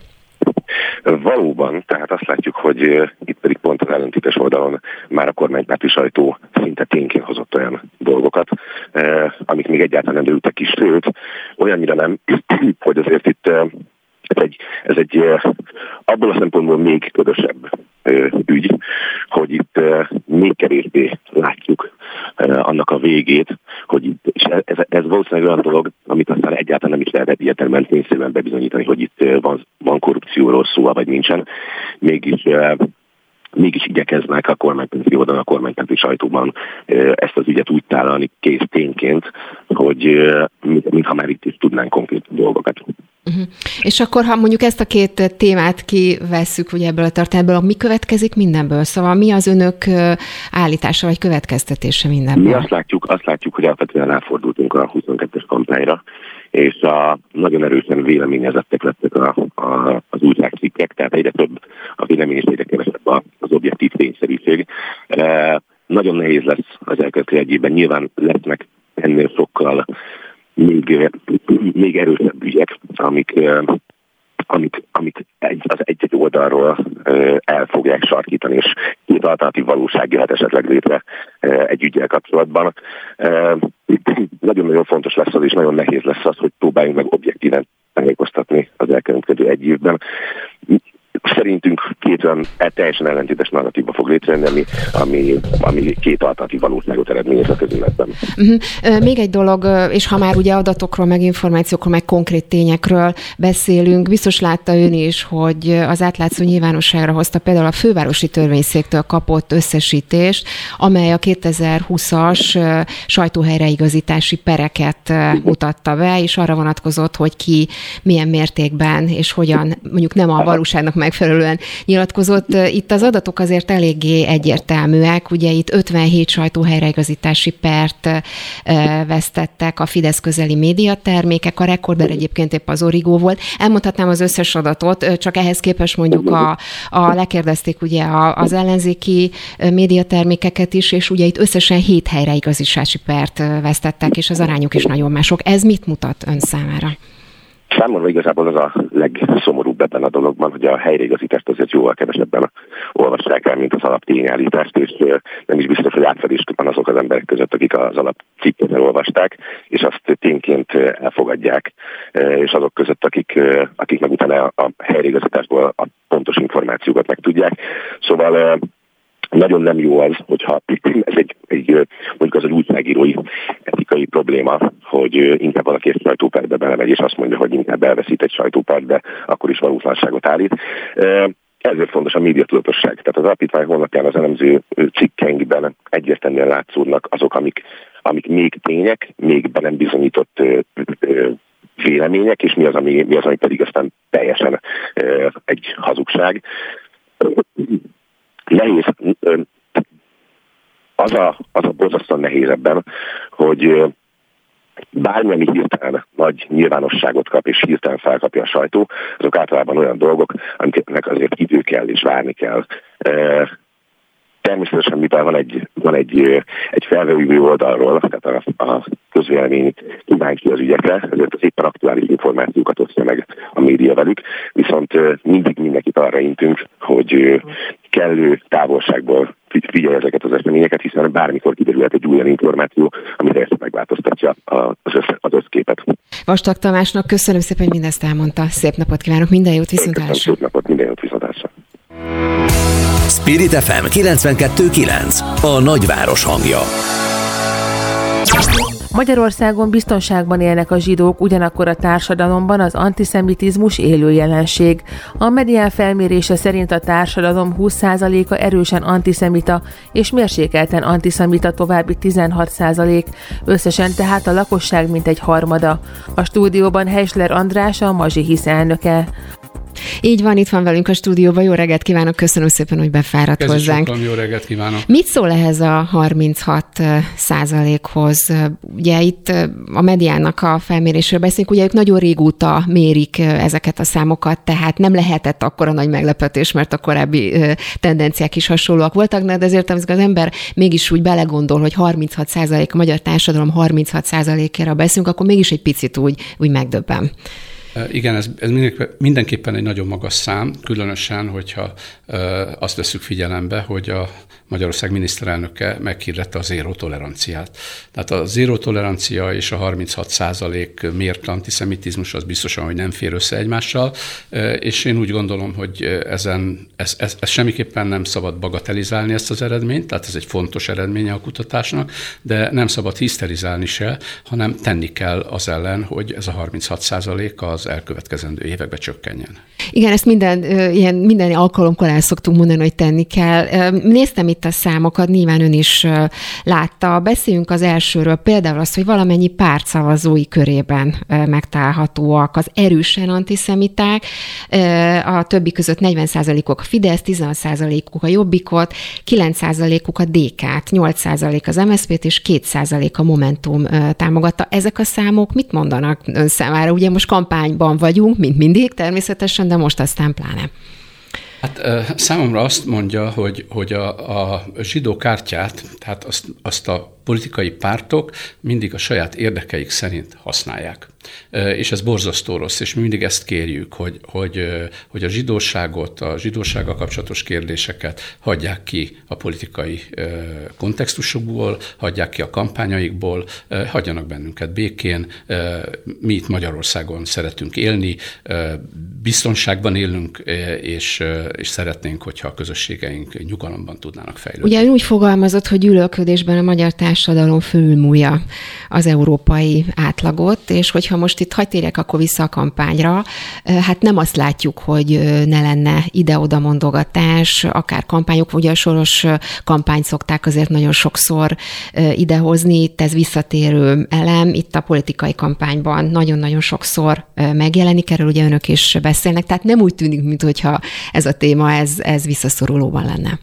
Szóval a gyűlölet az egy nagyon komoly betegsége a társadalomnak, és a mazsi hisz és a zsidó közösség különösen érzékeny erre, hiszen nekünk olyan történelmi tapasztalataink vannak, ami miatt érzékenynek kell lenni. Ezért aztán nem véletlen, hogyha bármilyen más kisebbség ellen elindul egy politikai kampány, vagy gyűlöletkeltést tapasztalunk, akkor a mazsi hisz nagy valószínűsége meg fog szólalni, és eddig is megszólalt. Ráadásul a felmérés is nagyon szoros korrelációt mutatott ki. A más kisebbségek és az antiszemitizmust támogató vagy antiszemitizmust valló tehát más kisebbségek ellen fellépő és az antiszemitizmus valló emberek között. Tehát van egy erős korreláció, ezért mi úgy gondoljuk, hogy semmiféle gyűlöletet Magyarországon nem szabadna megtűrni, és minnyájunknak, mindannyiunknak, a politikai pártoknak, a hatalomnak, az ellenzéknek és a civileknek egyaránt, egyházaknak is természetesen a gyűlölet ellen kell tenni. Ugye megjelentek ebben a kutatásban adatok is arra vonatkozóan, hogy mennyi hány darab úgymond nyilvános antiszemita megnyilvánulást tartanak számon. Mm-hmm. Itt azért azt látni, hogy emelkednek ezek a számok. Ugye 2019-es és 2020-as adatok vannak. Mindenesetre azt látszik, az látszik, hogy 2014-15 óta ezek a számok folyamatosan növekednek. Tehát épp hogy az ellenkezőjét látni, ha csak ezeket a számokat nézzük. Ezt hogyan értelmezik? És tisztáz tisztázzuk azt is, hogy mit tekintünk például ilyen típusú megszólalásnak. Igen, tehát ugye két, két vizsgálat volt, és ennek az összes, összegzéséből csináltunk egy sajtótájékoztatót és egy komplet anyagot. Az egyik az egy incidens report volt, amelyet részben a Goldziher intézet készített, részben pedig a Mazsisz biztonsági csoportjának az adatait dolgozta fel, a másik pedig a Han Endréjéknek, ugye az antiszemitizmus felmérése, amit most már évtizedek óta folyamatosan azonos metódus szerint végeznek.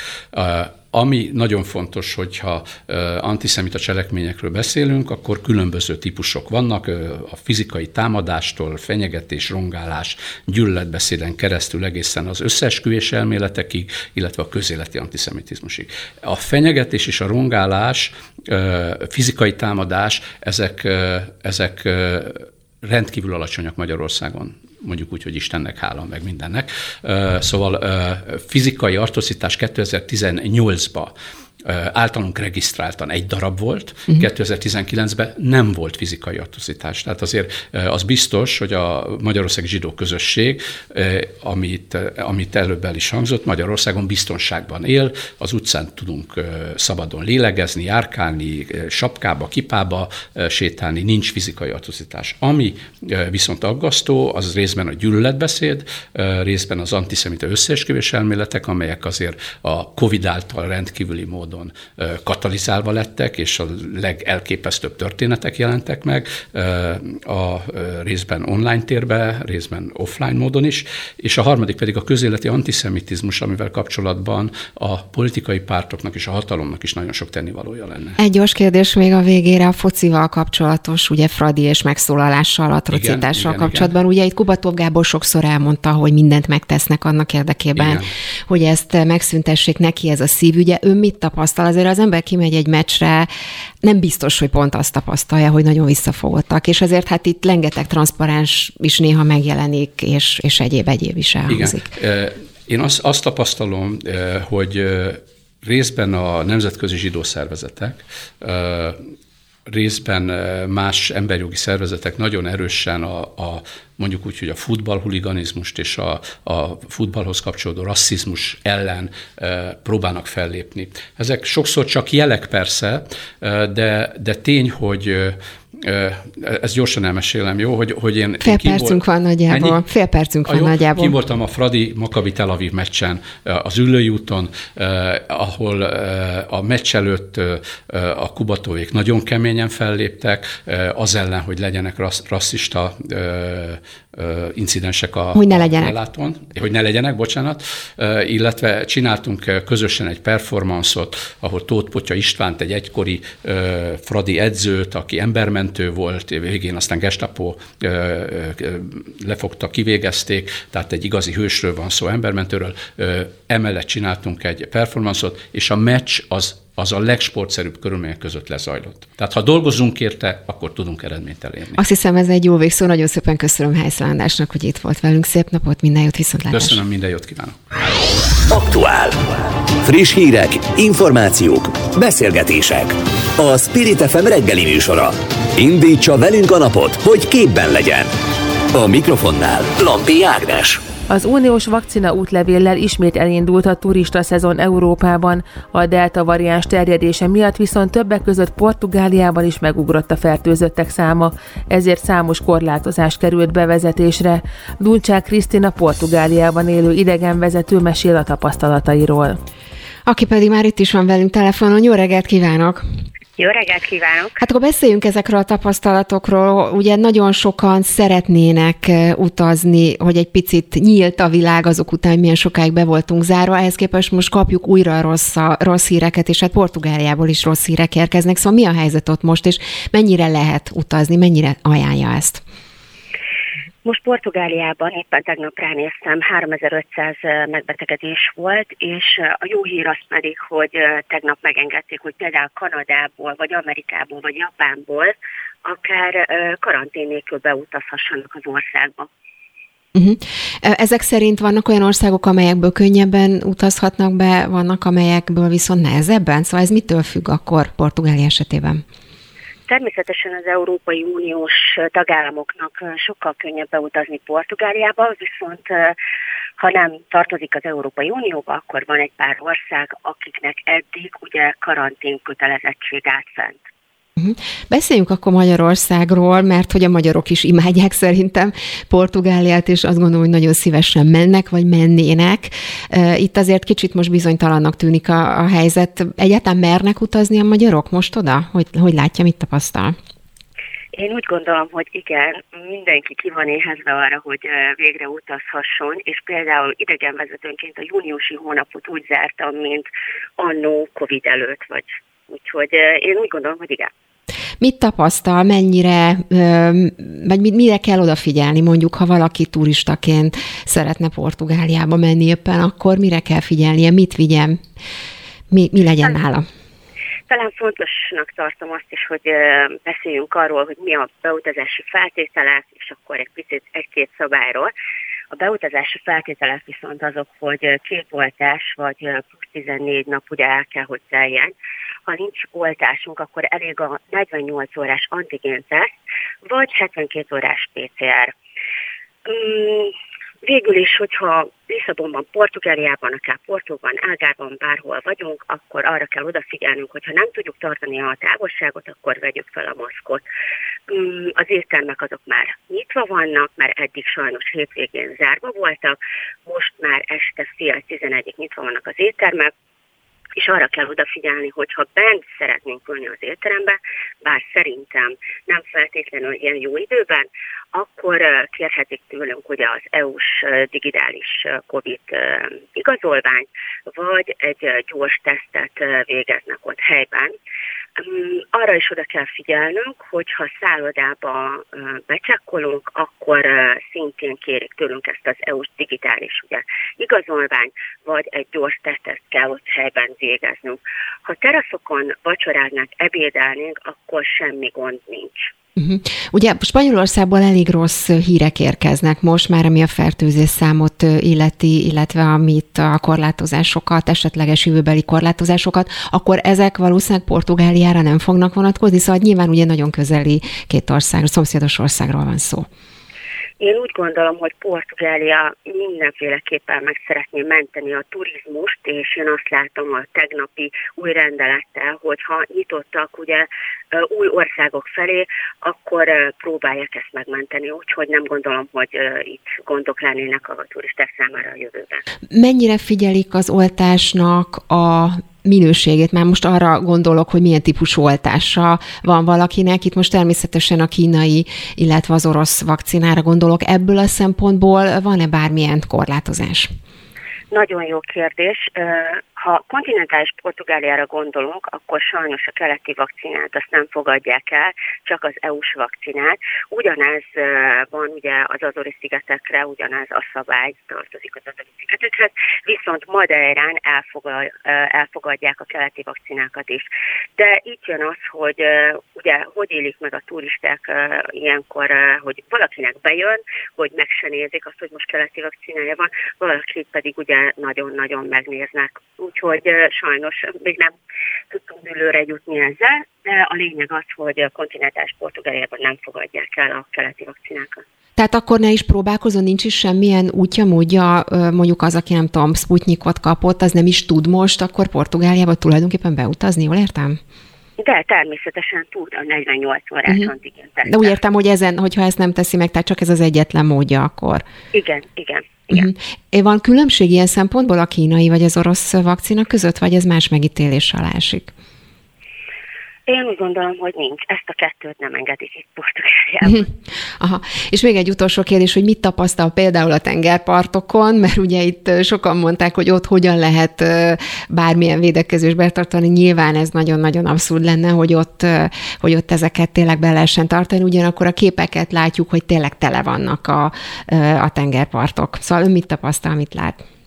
Igen, a régi hírek szerint, talán a hallgatóink, akik nem, nem tudják, hogy mi volt ezelőtt, szóval ha lemegyünk a partra, akkor kötelező volt ugye felvenni a maszkot, amit le nem tettem a kis törölközőmet, addig rajtam kellett, hogy legyen. és megmondom őszintén, a portugálok elég betartják a szabályokat, és rajtuk látom néha, hogy mai nap ezt betartják. Viszont a turisták, vagy nem tudom, ilyen 80 ban szerintem senki se tartja be, úgyhogy tele vannak a partok, főleg hétvégén lemegyünk a partra, és ugyanúgy éljük az életünket, ahogy eddig is.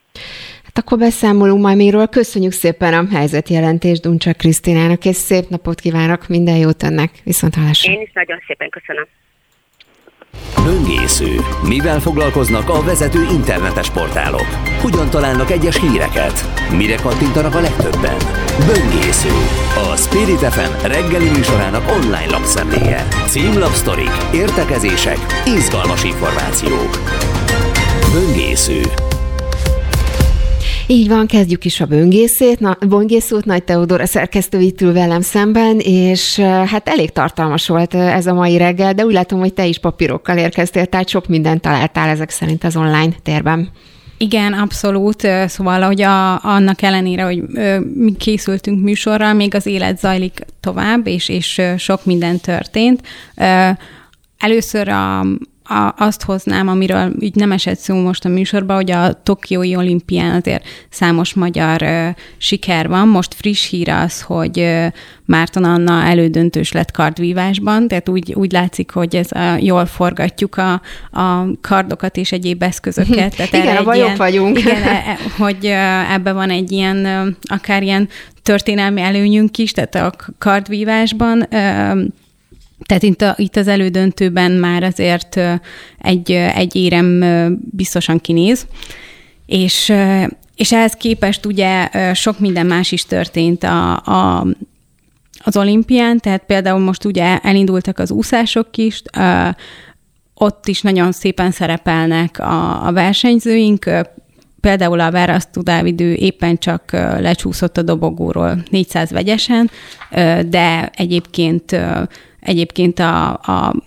hosszú Katinka nem tudta megvédeni a vegyesen, vegyesen az olimpiai címét, de ugye több számba is fog még indulni, és itt, itt tényleg még csak most kezdődtek a, az úsz, úszó inknak a versenyei, tehát Nem azt tudom, is érdemes. A, a Verasztó Dávid nyilatkozott hétvégén, biztos láttad te is, hát egészen megható volt. Tényleg a sírástól alig tudott, annyi, annyira el volt, érzi, annyira elérzékenyült, olyan furcsa ezt látni, hogy tényleg ezek a sportolók mennyire átélik, és hogy tényleg szívvel, lélekkel ott vannak a versenyem.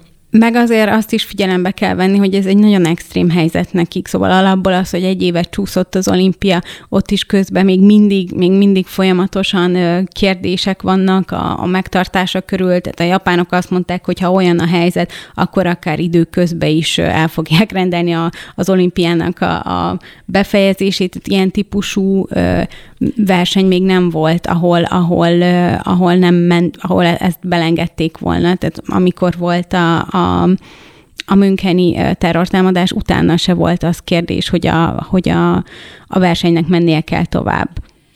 Akkor szerintem, ha már verseny, akkor térjünk át a politikára is. Azt nézem, hogy a Népszava egy interjút közölt Balogh Zoltánnal. Az a címe, egyébként azt emelték ki, hogy elvárják tőlünk, hogy ne politizáljunk és azt olvasom, itt csak néhány gondolat hozzá, hogy ha állandóan kormányzati intézkedésekre vagy ellenzéki nyilatkozatokra reagálunk, akkor elveszítjük a lényeget, ezt mondja Balogh Zoltán, ugye református püspökről volt miniszterről beszélünk, és az első kérdés az, hogy a Fidesz kormányban emberi erőforrások csúcsminisztere volt, ma a Duna melléki református püspök, Zsinat lelkész elnök beszélt már róla, de meggyőző magyarázatot még nem adott rá, hogy miért fordított hátat a politikának, és akkor tulajdonképpen itt kezdi el azt mondani, hogy mi is volt ennek a hátterében, megéretben az elhatározás, és hogy, hogy tulajdonképpen mindig azt kérték számon, meg most is azt kérik számon tőle, hogy reagáljon az aktuális politikai eseményekre, és hogy ezt szeretné elkerülni. Nem olvastam végig az interjút, nem tudom, hogy te megnézted-e. Megnéztem, megnéztem, megnéztem az interjút, még, még ezen kívül foglalkoznak a, a pedofil ellenes törvényel, ami nyilván nem, nem meglepő, meg az egyházi állásfoglalással is, és akkor itt, itt ebbe, ebbe próbálnak belekérdezni.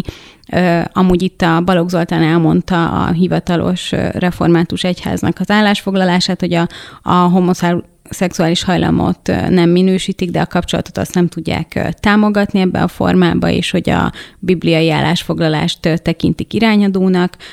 Azt gondolja, hogy szerinte a törvény egyébként ő nem mossa össze a homoszexualitást a pedofiliával, és hogy nem érti azt a nemzetközi felháborodást is, ami van mögötte. Ugye ebbe a kérdésbe is ö, érdekes az ő szerepe, mert hogy ő mint, mint egyházi vezető is állást tud ebbe foglalni, meg ugye, hogy hiába mondja, hogy nem akar mindig politikai kérdésekbe megnyilvánulni, azért nagyon nehéz őt most így hirtelen politikán kívülre helyezni. Nem politikusként Pontosan, igen, rá, igen, és hogy a, hogy a megszólalásainak is, ha még nem is aktív pártpolitikus, van politikai jelentősége. Meg az, hogy milyen ügyekbe, meg kérdésekbe áll bele. Nyilván az is egy érdekes dolog, hogy ő, ő, ő miért hagyta ott a politikát, bár az interjúban meg erősíti azt, hogy még mindig nagyon jó kapcsolatot ápol Orbán Orbán Viktorral. Igen, pont itt járt, igen. amit most vele, beleolvastam. A, igen, és, és hogy nem, nem ilyen típusú uh, uh, dolog volt a háttérben, azért, hogyha belegondolunk, a, aki még egy ilyen politikai nagyvad, aki távozott, a Lázár János, ő is ezt szokta mindig elmondani, hogy amúgy Orbán Viktorral nagyon jó a kapcsolata. Igen, vannak átfedések igen, a mondatok között, igen, ezért ezt igen, hozzá. De ez, ez, igen, ez megnyugtató, hogy akik távoznak is a Fidesz vezérkarából, azokkal is, azoknak is továbbra jó, is jó kapcsolata van Orbán Viktorral, tehát ez jelzi azt, hogy igazából a Fideszben mi a fontos hogy, hogy, hogy nem is a pozíciót nézik, vagy mondják, hanem hogy ki milyen kapcsolatot ápol Orbán Viktorral. Egyébként, ha már említetted, tényleg csak bele, nem volt időm végignézni, el fogom olvasni majd konkrétan az interjút, de azért azt látom belőle, hogy, hogy nem nagyon ment bele azért mélyen a kérdésekbe, tehát azért, ahogy fogalmaztad az előbb, nem annyira állt bele a válaszokba, hát ilyeneket mond, hogy óvni szeretne mindenkit a politika és a politikusok démonizálásától, ami önmagát beteljesítő jóslatlá válhat. A politikusokat ugyanolyan szándékok vezetik, mint a kisembereket. A különbség az, hogy a politikusok, ha rosszul döntenek, sokkal nagyobb kárt képesek okozni, mintha szűk körben hibáznának. Szóval ilyen típusú mondatokkal van tele az interjú. Azért neki egyházi vezetőként ugye fontos az, hogy például akár a saját híveit is egységesítse, és ne csak az legyen, hogy pártpolitikusnak látják. Én szerintem ez, ez az ő politikai háttere múltja után nem kis feladat lehet. És ugye akkor itt szólnak a, pont ezek a nyilatkozatok, hogy próbálja azt hangsúlyozni, hogy a politikus is ember valamilyen szempontból, ami, ami szerintem Ez egy... Jó, valamilyen igen, szempontból. valamilyen szem, de nem, tényleg, tény, tényleg igen, igen, amikor arról van szó, hogy meg arról beszélünk, hogy milyen megosztott a társadalom, akkor az is hozzátartozik, hogy hogy ezért sokszor olyan gyűlölet van emberek iránt, akik tényleg politikusok, ami, ami mögött hát kérdés ez, hogy ennyire indokolt, tehát tényleg az ilyen szintű démonizálása a másik embernek, amikor már nem arról beszélünk, hogy nem értünk egyet azzal, amit csinál, vagy helytelenítjük, vagy mást, mást gondolunk, hanem, hanem tényleg a, a, a, szinte a sátánt is egy pozitívabb karakternek tartjuk nála. Akkor beszéljünk a pénzről is, mert hogy az sem mindegy. A Telexen olvasható egy nagy összeállítás. Az a címe a cikknek, hogy kivéreztetve érzik magukat az ellenzéki kerületek, miközben a kormány szerint ők brutális összeggel támogatják Budapestet. Bükner Gergely írta a cikket, és tulajdonképpen végigveszi azt, hogy mely kerület mit kapott, és mely kerülettől mit vettek el.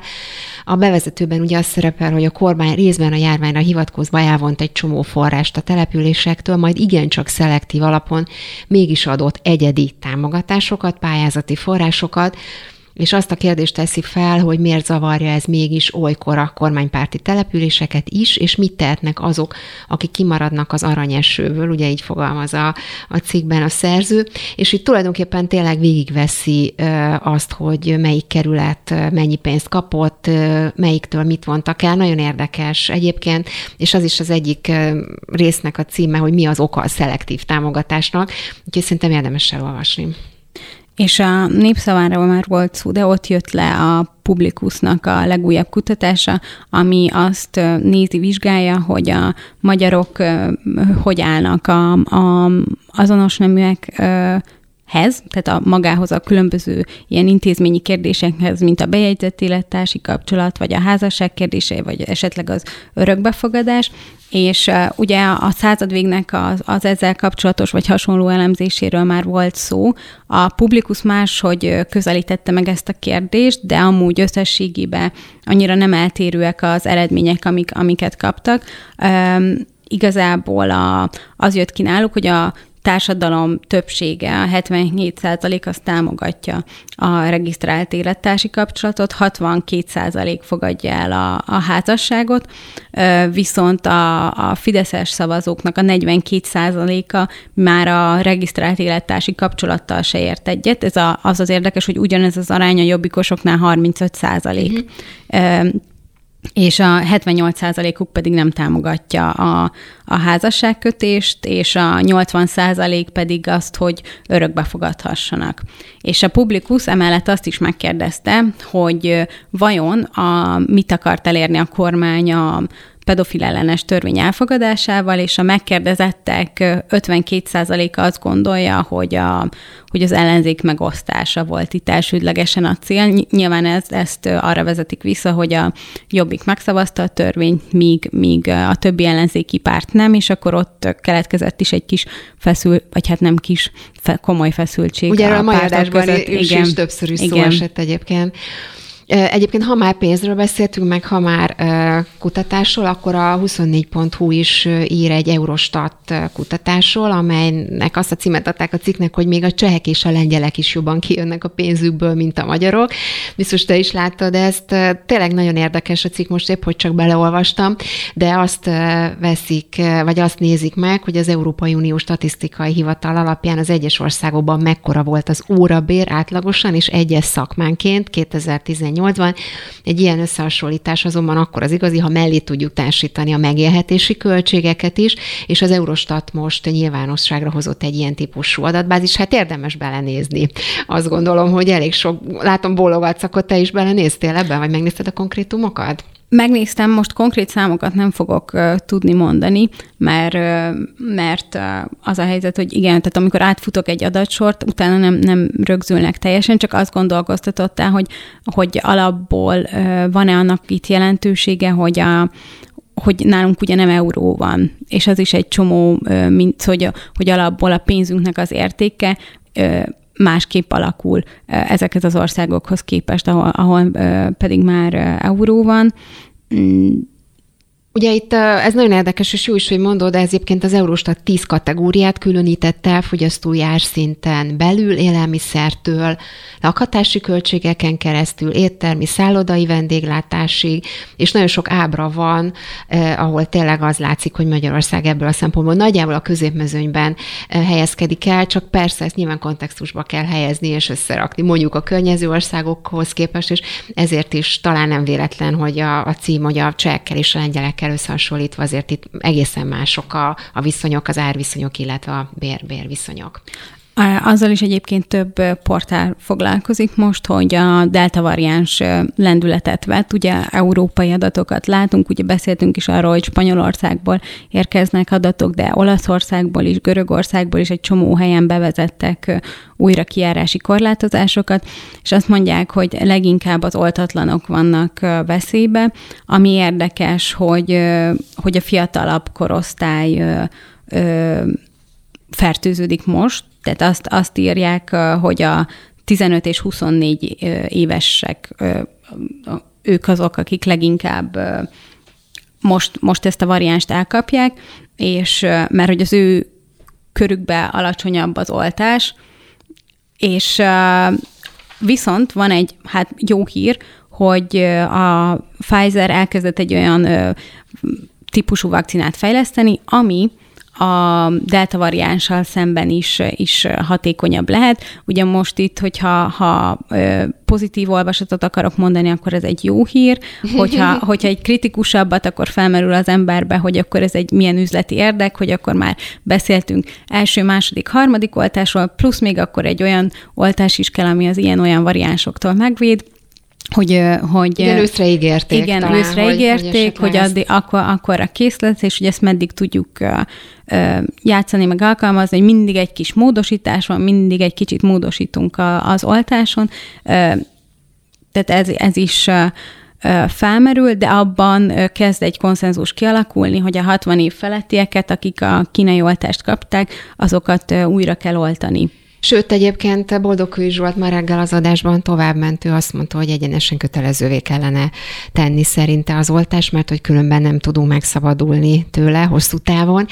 Csak gyorsan akkor elmondom még a mai adatokat, mert hogy már megvannak, mármint a hétvégére vonatkozó adatokat nyilvánosságra hozták. Ugye 161 fertőzöttet találtak a hétvégén, nincs újabb elhunyt, és ezzel a járvány kezdete oda most már 809 több mint 809 ezer főre nőtt a beazonosított fertőzöttek száma, és ez tényleg tájú hír, hogy nincs újabb halálos áldozata a járványnak, úgyhogy az elhunytak száma változatlanul 30 ezer 20 fő, és hogy egyre csökken. 55 koronavírusos beteget ápolnak, kórházban is 9 vannak lélegeztetőgépen, úgyhogy tulajdonképpen ez egy szerencsés állapot most. Abszolút.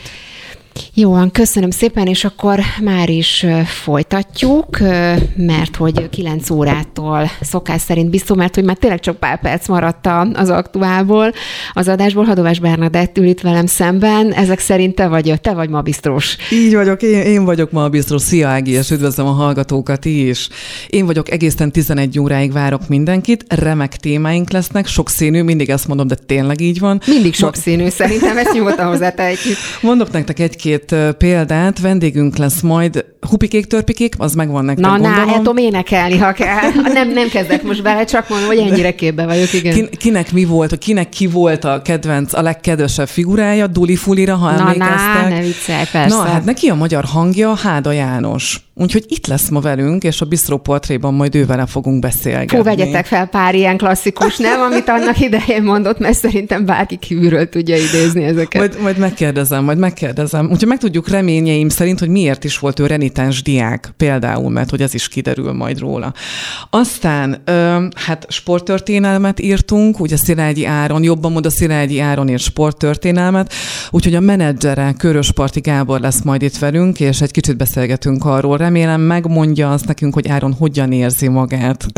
Igen, ezek után nem is tudom, hogy, hogy, hogy az ember, éppen arról beszélgettünk Várasztó Dávid kapcsán, nem tudom, látta, de ő például hogy nyilatkozott, hát uh, itt volt a gombóca torkában, és tényleg alig bírt megszólalni a meghatottságtól. Uh, tehát, hogy elképesztő, hogy milyen lelki, lelki utat járnak Igen. be a testiről, nem is beszélve Meg, hogy persze. Tehát pont Áronnal kapcsolatban azt olvastam, hogy egyszerűen nincs idő arra, hogy, hogy úgy örüljön az ember ennek az örömnek, mert hogy annyi, annyi protokolláris dolog van, ami, aminek meg kell felelni, hogy csak pár másodperc vagy pár percek vannak arra, hogy ő ezt fel is mérje, hogy tényleg ő most mit hajtott végre és hogy nyert. Úgyhogy na, de meg tudjuk, Akkor reméljük, ezt hogy is meg, meg tudjuk. meg tudjuk majd.